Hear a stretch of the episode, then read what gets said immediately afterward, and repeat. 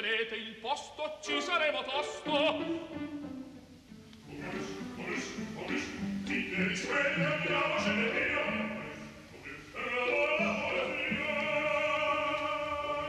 Momius, il caffè dell'opera. Buongiorno, sono le 11.19, benvenuti al programma di Laura Zanacchi che si avvale oggi della responsabilità tecnica di Domenico Ganci. Siamo in diretta dagli studi di Via Asiago a Roma. Buongiorno da Sandro Cappelletto. Grazie a tutti gli ascoltatori che hanno manifestato il loro interesse e il loro apprezzamento per la puntata di sabato scorso dedicata all'orchestra femminile Zora, un'orchestra eh, fondata e formata soltanto da donne afghane che naturalmente in questo momento attraversa un periodo, speriamo, non definitivo di silenzio, di impossibilità di trovarsi, di fare musica assieme. E, mh, la puntata è naturalmente, come tutti i programmi di Radio 3, riascoltabile in modalità podcast o attraverso l'applicazione Rai Play Radio. È la nostra prima trasmissione dell'autunno, dell'autunno di questo 2021.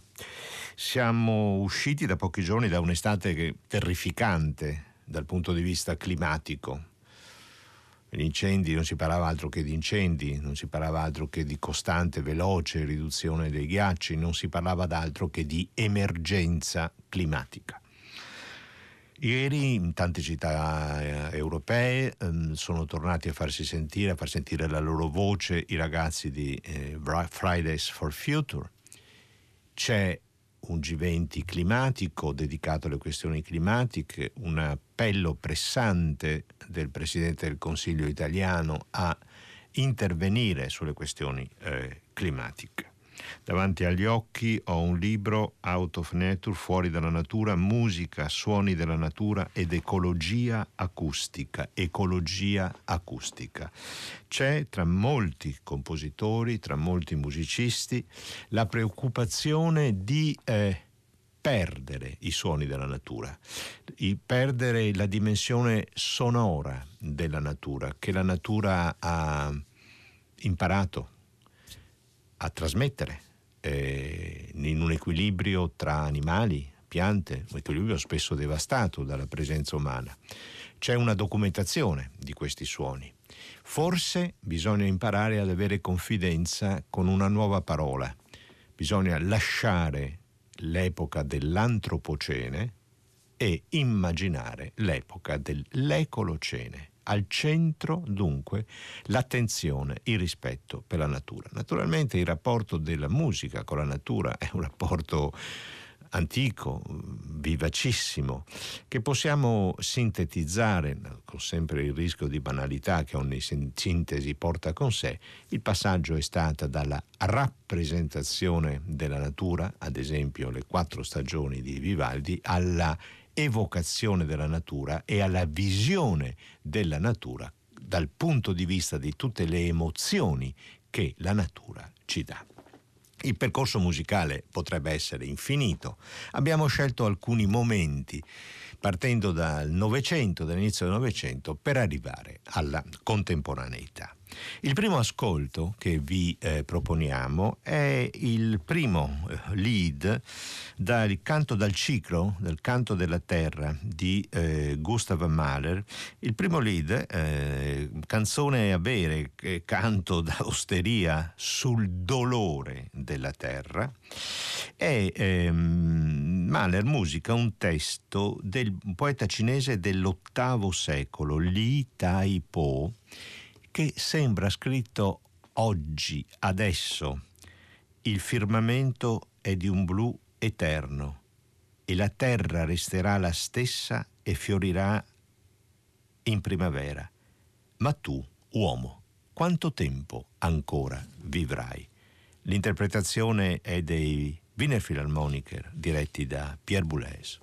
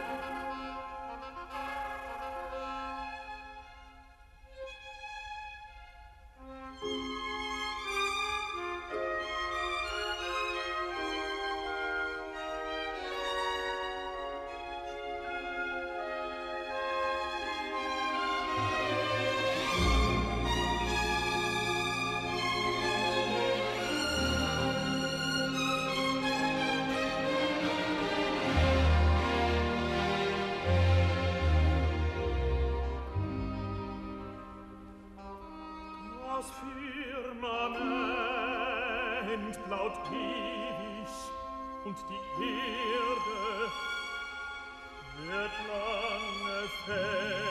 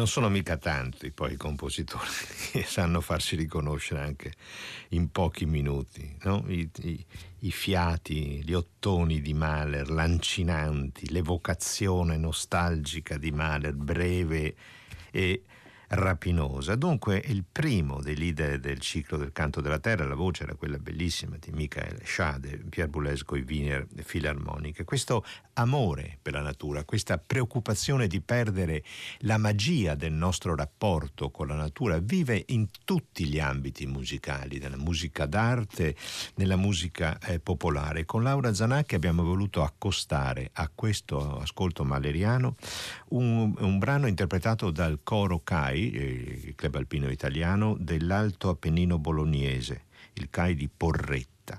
Le fate del lago di Pratiniano eh, davanti al lago, come ogni notte, le dame danzanti, mentre sul volto grigio del normanno passano ombre come di giganti. Tutto quello che il rapporto con la, eh, con la natura ha sollecitato, ha reso possibile nel, per l'immaginazione, per la fantasticheria, per la creatività dell'essere umano. Evidentemente, se la natura cambia, tutto quello che ci suggerisce cambierà con lei o forse svanirà. Le fate del lago di Pratiniano.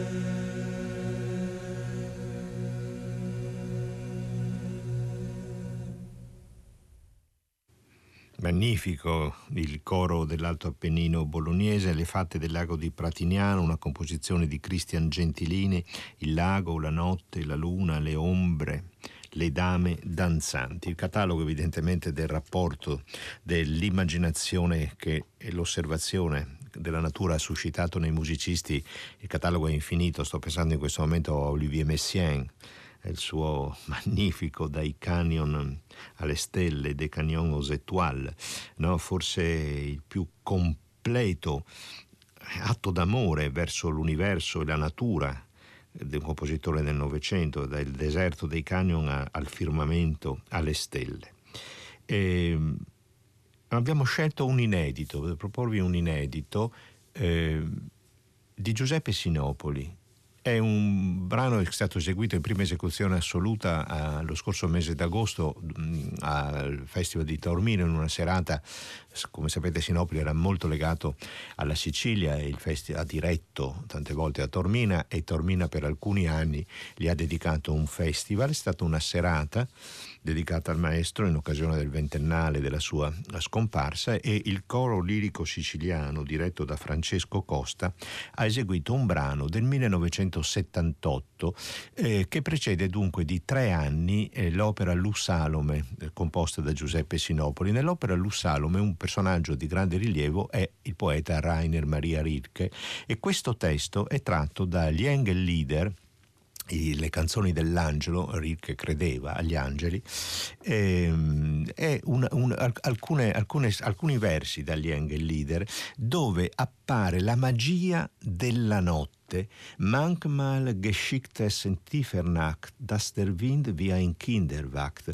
Qualche volta accade che nella notte più profonda il vento sia sveglio come un bambino, è soltanto il vento che percorre i viali e fa muovere gli alberi, leise, leise in Dorf e Rhein, sottovoce, piano piano, mentre si immagina che il villaggio dorma. È un'immagine che a me ha ricordato immediatamente l'inizio della Winterreise, del viaggio d'inverno di Franz Schubert, quando lui, il protagonista di questo viaggio, di notte augurando buonanotte alla sua ex fidanzata, chiude la porta e inizia il viaggio notturno. E cosa sarebbe stato? Sarebbe nata la Winterreise senza questo rapporto così intenso, così totale con la, una natura d'inverno? Non sarebbe nata evidentemente. Eh, in prima esecuzione radiofonica, grazie alla cortesia del colore lirico siciliano, eh, trasmettiamo Mank Mal, un brano per coro del 1978 di Giuseppe Sinopoli.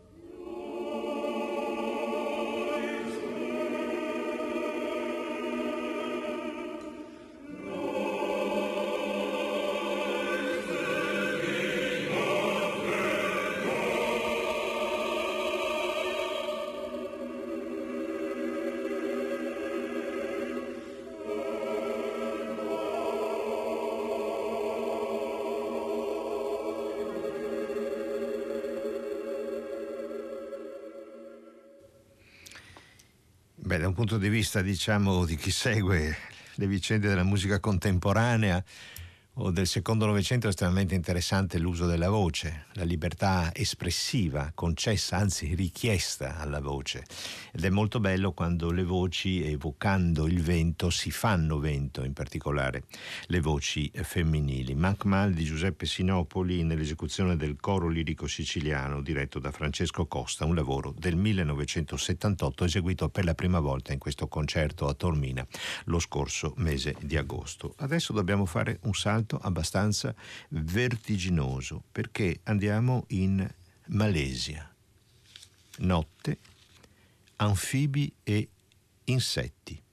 È una registrazione del 2012 curata da David Monacchi, un eh, musicista che da alcuni anni con estrema tenacia si dedica a documentare i suoni della natura che rischiamo di perdere. Notte, anfibi e insetti. Nel, siamo in Malesia, siamo alle ore 22 locali, quindi in una notte in una foresta della Malesia.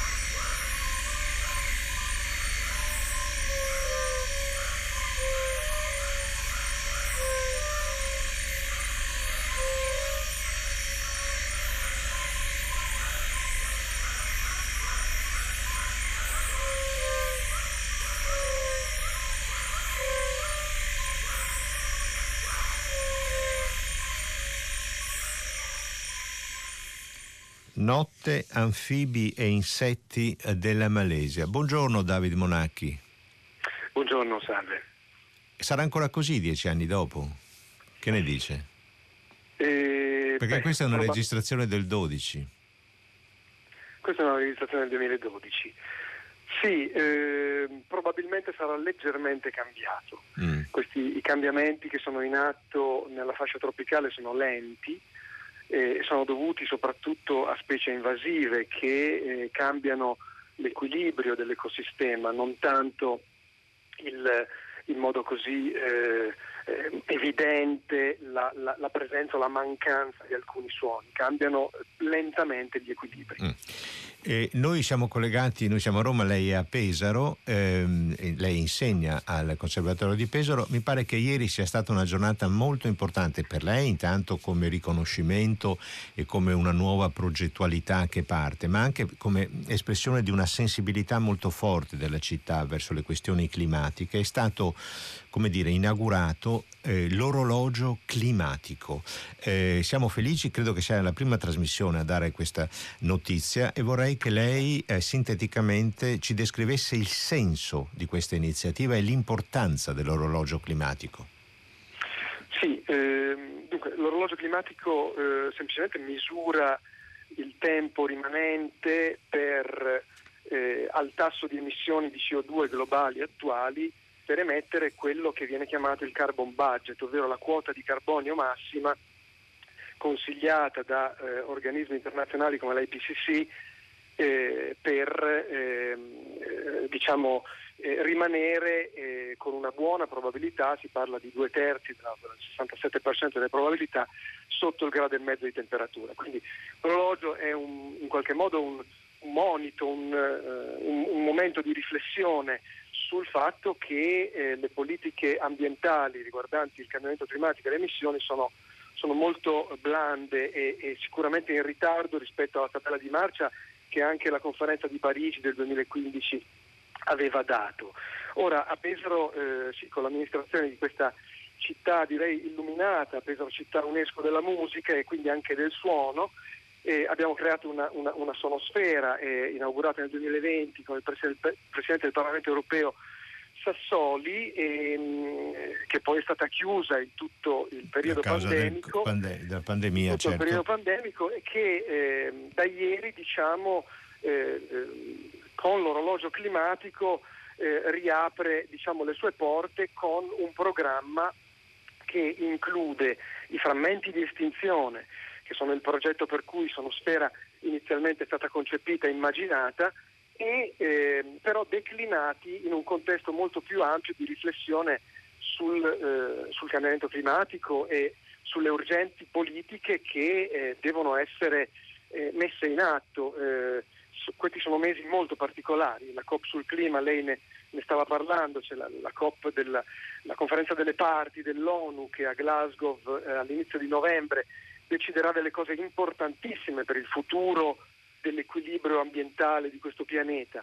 E L'Italia è coorganizzatore, come certo, sappiamo. Il, il momento, il momento è, è, può essere determinante, può essere eh, decisivo. Lasciamo eh, la Malesia, Monacchi, andiamo da un'altra parte del mondo con il secondo ascolto grazie eh, ai file che lei ha avuto la cortesia di inv- inviarci.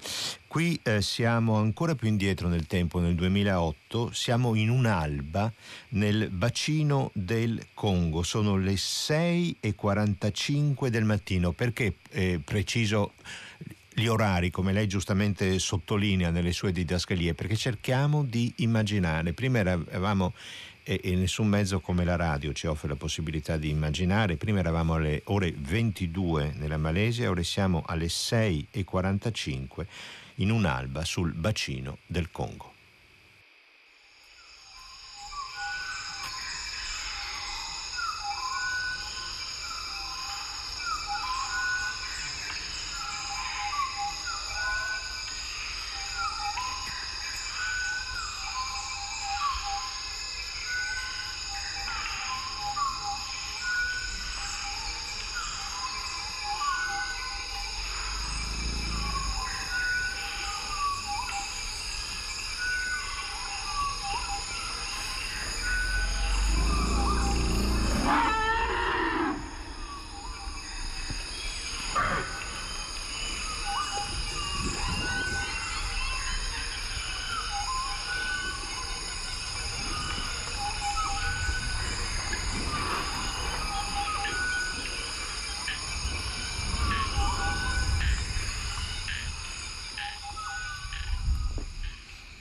Bacino del Congo, nel frattempo al numero della comunità d'ascolto di Radio 3, 335 56 34 296 arrivano molti messaggi, una puntata straordinaria, attualissima, opportuna. La notizia dell'orologio climatico a Pesaro è stata data da una televisione locale ieri e mm, è piaciuto molto il coro eh, alpino, è vero, è vero, ha una naturalezza eh, sembra eterna di queste voci.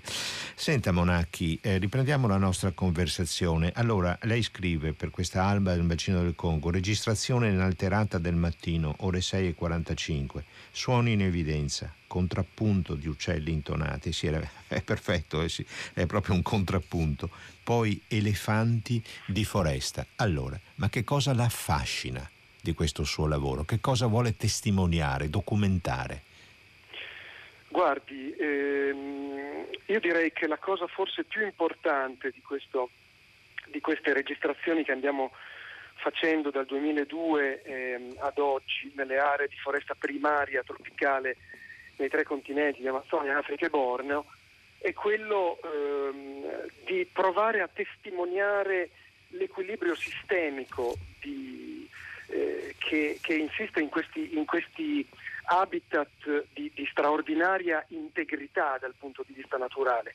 Quindi eh, quello che abbiamo ascoltato eh, è evidente quanto ci sia una relazione tra i suoni, quanto la relazione che, che esiste tra questi suoni non è un qualcosa di composto da una mente creativa, musicale, come siamo eh, abituati a, a, a immaginare eh, con, con, le nostre eh, straordinarie eh, opportunità eh, di creazione musicale, ma è un, un equilibrio che viene eh, diciamo, creato da milioni di anni di evoluzione, di coevoluzione tra tutte queste specie diversissime tra loro che in qualche modo condividono lo stesso habitat acustico e devono trovare un modo di, eh, diciamo di, di lasciare spazio reciproco a, a, agli individui del, conspecifici e a individui di altre specie. Quindi questo enorme meccanismo, sistema che nelle foreste primarie non toccate appunto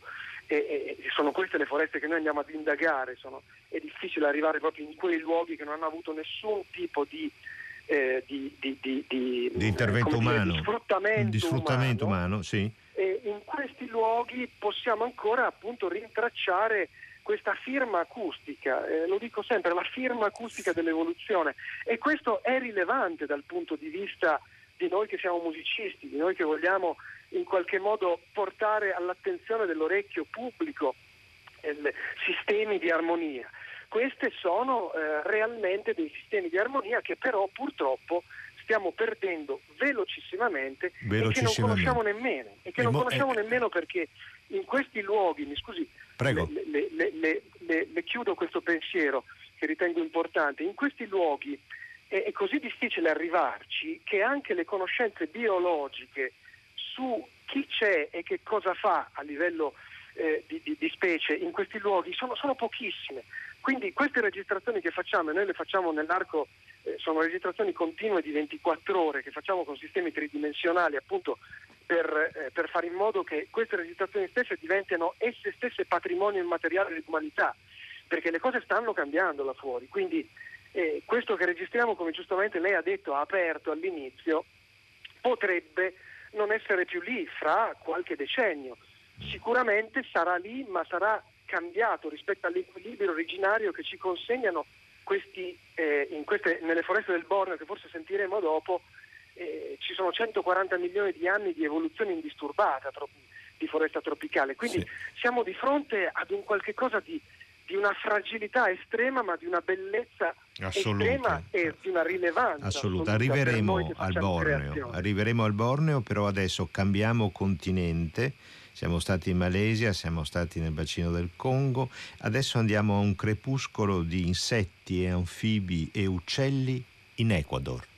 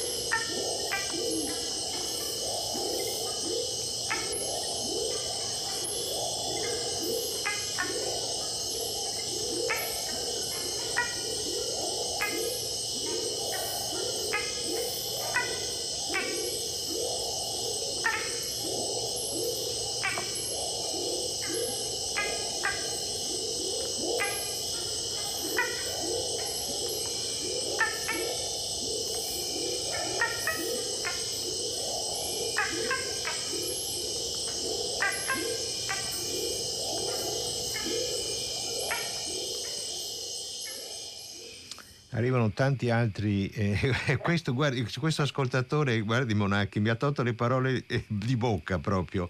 È bellissimo, sembra musica elettronica sperimentale. Al primo ascolto io ho avuto la stessa reazione, mi sembrava di essere ritornato allo studio di fonologia della RAI, le prime ricerche, no? Ed è meraviglioso che sia il risultato di un'evoluzione, come lei ha ricordato, di milioni di anni.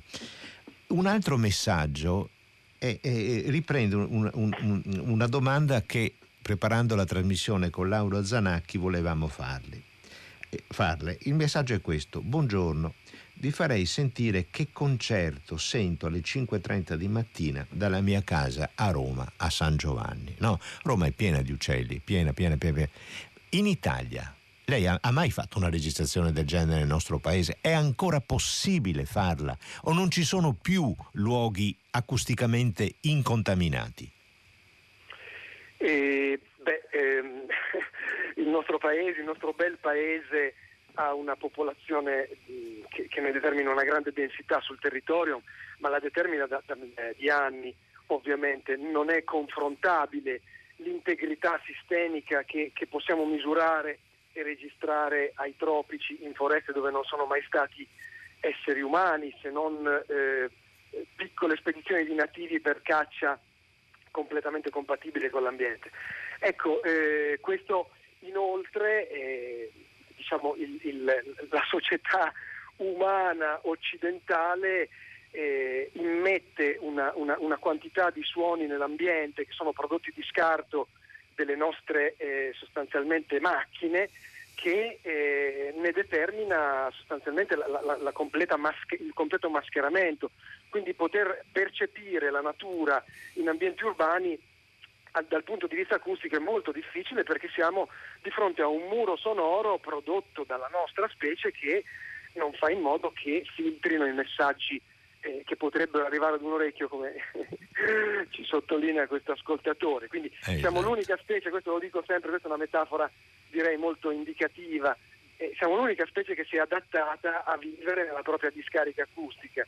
Eh, ma lei però, ci regala una serie di immagini meravigliose. Prima la firma acustica, il muro sonoro, ci siamo adattati a Questo vivere. È Schaefer, eh? il muro sonoro eh, que... non è la mia. Ah, ecco, bravo, lo dica. Voglio ricordare, è morto il mese scorso. È morto il mese scorso, è stato teorico del paesaggio sonoro. Esatto, uno dei primi a porre questo problema del paesaggio sonoro, a dirci guardate che la natura ha una sua sonorità, a porre il tema ribadito anche da questo recentissimo volume edito dalla Libreria Musicale Italiana dell'ecologia acustica. Un'ultima eh, domanda le faccio Monacchi, le leggo un altro messaggio, sono molto sorpreso dalla piacevolmente sorpreso dalla reattività della, eh, del, del nostro pubblico, incredibilmente commoventi queste registrazioni. Che bello, che, be- che bel commento. Perché ci commento. commuovono? Grazie a questo ascoltatore. Sì, è il signor o la signora Nives da Bologna. Perché ci commuovono? Non lo sappiamo perché ci commuovono, però questo è un commento molto indicativo. Noi siamo abituati a considerare musica ciò che viene composto in questo paradigma diciamo, della musica occidentale quantomeno, ciò che viene composto da un compositore ed eseguito da eh, degli esecutori.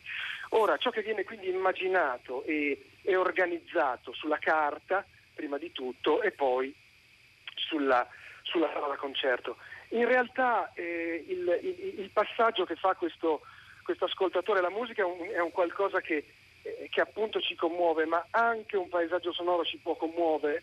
Ma che cos'è che ci commuove? Ci commuove l'ordine, ci commuove l'equilibrio che sentiamo al suo interno, ci commuove la sensazione di essere di fronte ad un sistema che parla. Questo sistema che parla è ciò che abbiamo dimenticato. Eh, abbiamo, abbiamo, in qualche modo eh, abbiamo fatto molto con le nostre società occidentali, ma eh, ci siamo allontanati di fatto dalla natura.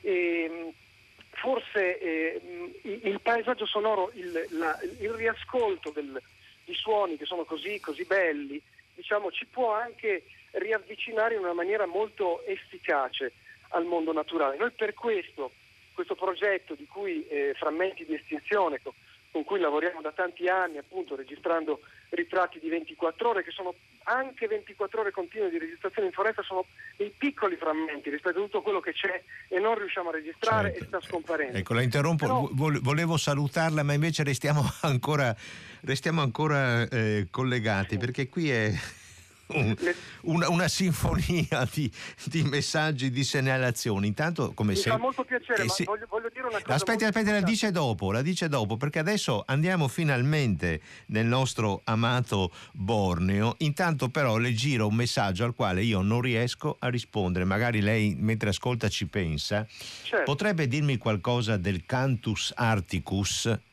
Io la prima volta che sento questa espressione cantus articus e, e intanto crepuscolo, insetti Ulu Temburong nel Borneo, registrazione inalterata del coro del crepuscolo, ore 18 e 10, suoni in evidenza, quelli degli insetti e le geofonie, temporale tropicale senza pioggia.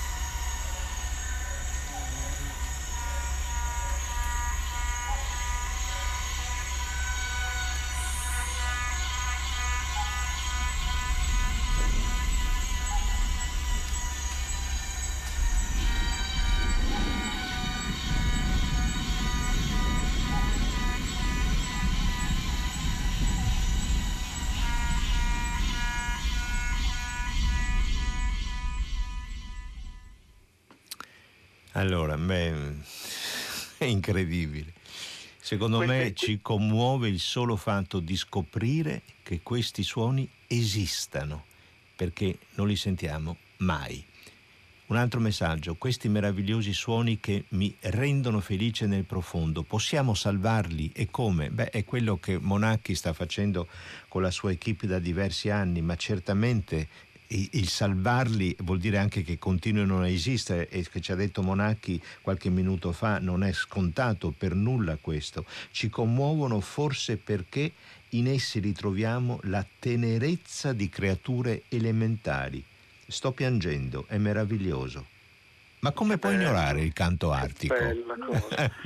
che bella cosa. Io, eh, guardi, una cosa che mi preme dire è che oltre a cercare di salvare dei frammenti di questi, di questi ecosistemi, adesso che siamo ancora in tempo, in realtà con, ehm, questo progetto Frammenti di estinzione, soprattutto con la sonosfera, diamo la possibilità al pubblico di venire ed immer- immergersi appunto in, in, un campo sferico fatto di 45 altoparlanti che, che eh, circondano il pubblico e che riproducono esattamente il campo acustico della foresta primaria e questi ascolti sono possibili qui a Pesaro, città UNESCO della musica, e, in questa sonosfera che in questo momento ha inaugurato il programma appunto Frammenti di estinzione nell'orologio climatico. Va bene.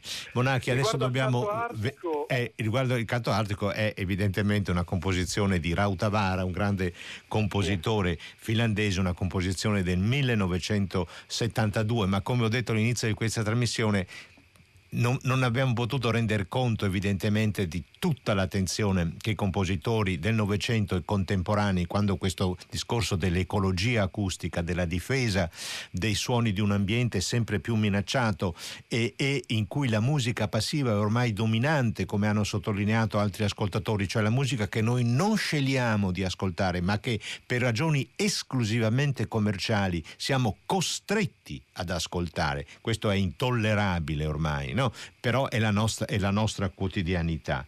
Musica celestiale, ho le lacrime agli occhi, perché ci commuovono perché ci toccano nelle corde profondissime del nostro DNA un primitivo relitto. Anche i nostri boschi, vedi Monacchi, forse qualche angolo d'Italia lo può trovare, anche i nostri boschi rendono delle emozioni uniche, perché in loro ci si addentra nel silenzio. Sono le 12 e un minuto, allora abbiamo... Eh, le, le piace la parola ecolocene, Monacchi? Sì, sì, sì. La usiamo? Potrebbe essere anche ulteriormente sintetizzata in ecocene forse, ah. ma ecolocene è più corretto, sì, certamente. Eh? Va bene, allora usiamo questa parola. Usiamo eh, questa parola. Diciamo che abbiamo dedicato questa puntata di Momus grazie a lei e alle magnifiche registrazioni così intense, così commoventi, come hanno scritto tanti nostri ascoltatori, all'urgenza di entrare nell'epoca dell'ecolocene. Grazie Monacchi, buon lavoro, alla prossima. Grazie a lei, a risentirla. Allora, qui sono le 12 e 2 eh, minuti. Siamo andati in Malesia, siamo andati nel bacino del Congo, siamo andati in Ecuador, siamo andati nel Borneo, adesso ritorniamo in via Asiago e andiamo in sala da concerto per il ritorno di Fiamma.